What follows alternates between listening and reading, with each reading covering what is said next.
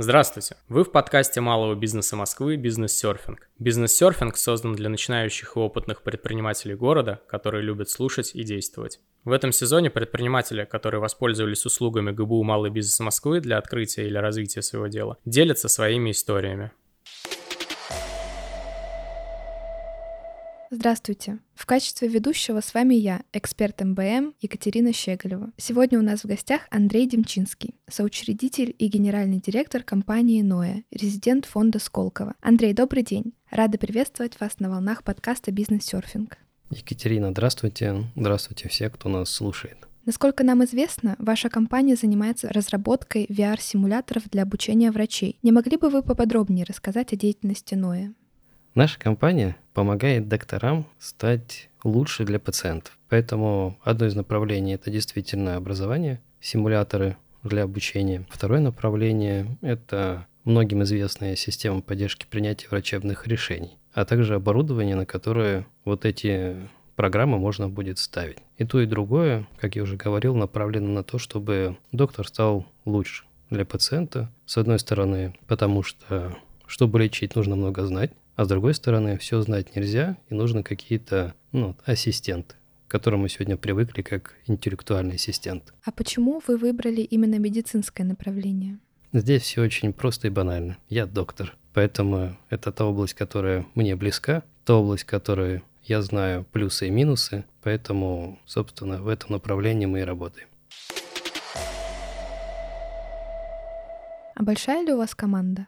Сама команда у нас небольшая ну, вот в том привычном виде, как люди хотят услышать. Ну, вот у нас есть офис, люди, которые там сидят, и такой-то штат. У нас такого нет, потому что проект наукоемкий, и есть основные люди, и много ученых, исследователей, с которыми взаимодействуем в рамках каких-то институтов. То есть они вроде как являются частью нашей команды, но неофициально. А вы думали о том, чтобы расширяться и развиваться и в других отраслях, где можно применить VR-симуляторы для обучения? Или вы планируете и дальше развиваться в сфере медицины? Конечно, планируем. Вообще особенность симулятора, который мы создаем, он нетипичный, мягко говоря. Мы привыкли к тому, что есть VR-симулятор, в который ты заходишь и безопасно чему-то там обучаешься. Ну, это его базовая особенность прекрасная особенность. Мы же стремимся создать решение, которое могло бы быть совершенно автономным и независимым от людей. То есть такой симулятор без наставника человека, который сам протестирует, сам будет наблюдать за прогрессом, будет смотреть, что получается, что нет, что человеку интересно, строить прогнозы. Например, при таком-то заболевании лучше не лечить, потому что ты в нем разбираешься мало. А вот в этом направлении хорошо. То же самое с хирургией. И вот это вот технологическое ядро, оно может быть применимо очень многих направлениях. Это и в ментальном здоровье, саморазвитие, психотерапия, это и поиск партнеров, и управление конфликтами и в обычных каких-то VR-симуляторах и даже в метаверсах. В общем, то, что мы делаем, это может быть использовано много где. Но если мы решим эту задачу в медицине, а это такая область, тем более в медицинском образовании, где есть консервативная медицина, где есть консервативное образование, где нужно все это доказывать, где очень высокий порог входа. Если мы здесь создаем решение, это априори получается качественная технология, ее можно будет внедрять в очень много разных направлений, причем совершенно не медицинских. Как вы узнали о малом бизнесе Москвы? Мое знакомство с МБМ, малым бизнесом Москвы, началось с рекомендации моего товарища Денис Кулешов. Он директор лаборатории, где я как наемный рабочий. Он мне как-то сказал на мою инициативу погружаться в предпринимательскую деятельность, что вот пойди туда, посмотри, там есть различные курсы, что я сделал. И можно сказать, что вот это был такой старт моего погружения именно в бизнес, предпринимательскую деятельность. Там я многому научился и до сих пор пользуюсь различными ресурсами, если ну, они применимы на конкретной стадии развития проекта. Расскажите о результатах взаимодействия с МБМ. С каким запросом вы пришли и какие шаги были сделаны к цели в рамках сотрудничества? В медицинском образовании есть такая особенность, там не изучают предпринимательство. Поэтому если ты вдруг захотел решить какую-то медицинскую проблему, которой сталкиваешься в своей практике, и пытаешься что-то создать, ты сталкиваешься с вот этой предпринимательской деятельностью, и очень многие проекты на этом ломаются. Поэтому нужно было найти место, где тебя научат вот этим азам, языку, правилам игры. И, естественно, основной запрос мой заключался в том, чтобы меня научили этим азам. Дальше это поддержка, например, документа обороте. Нас не обучают бухгалтерии, и нам нужно, ну, мне нужно понимать, что мне нужно будет делать, какие люди нужны для того, чтобы эта организация, в принципе, существовала. Также Малый бизнес Москвы предлагает очень много образовательных решений. Я лично пользовался различными курсами онлайн-академии. Я там проходил разные курсы.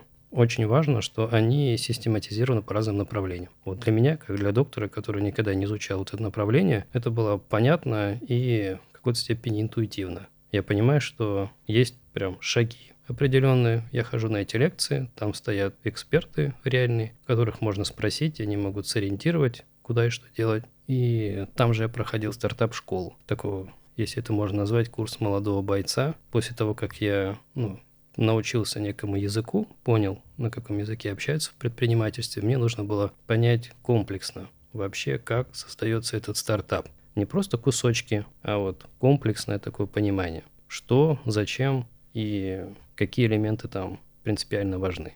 А какие меры поддержки от города были бы вам интересны в перспективе?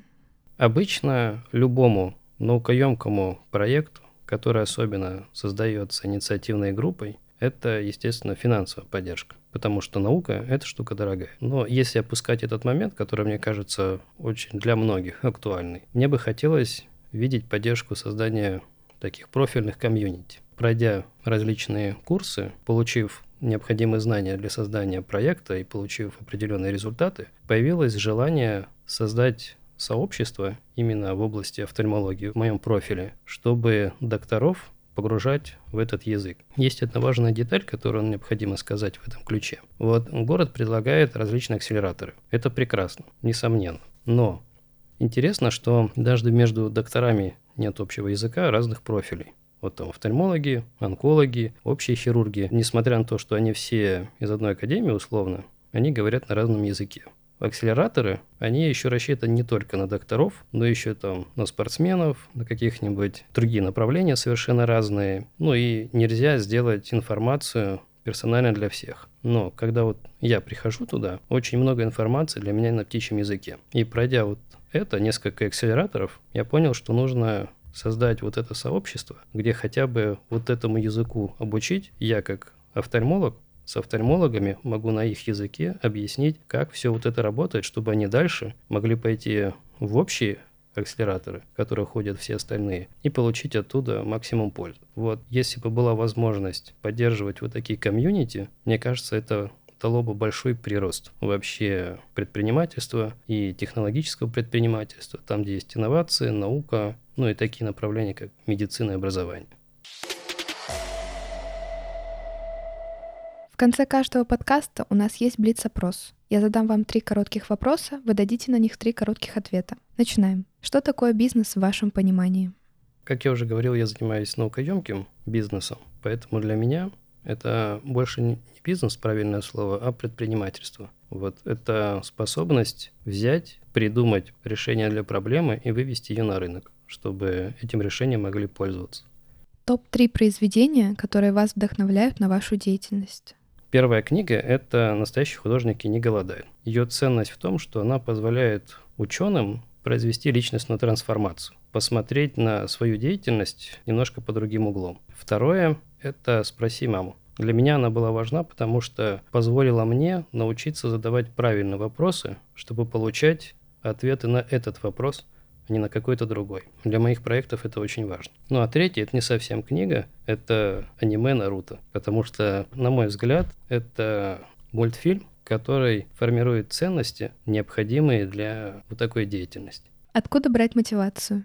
Здесь у меня, наверное, не очень популярное мнение. Свою мотивацию и коллеги мои, которые занимаются подобной деятельностью, берут мотивацию из своего внутреннего безумца. То есть обычный доктор такими вещами не занимается. Это всегда немного ненормальный человек, которому чего-то мало, и он хочет сильно большего. Мне кажется, это вот небольшая форма безумия. Благодарим вас за интервью. С вами была эксперт МБМ Екатерина Щеголева и наш гость Андрей Демчинский, соучредитель и генеральный директор компании НОЭ, резидент фонда Сколково. Спасибо. Спасибо вам.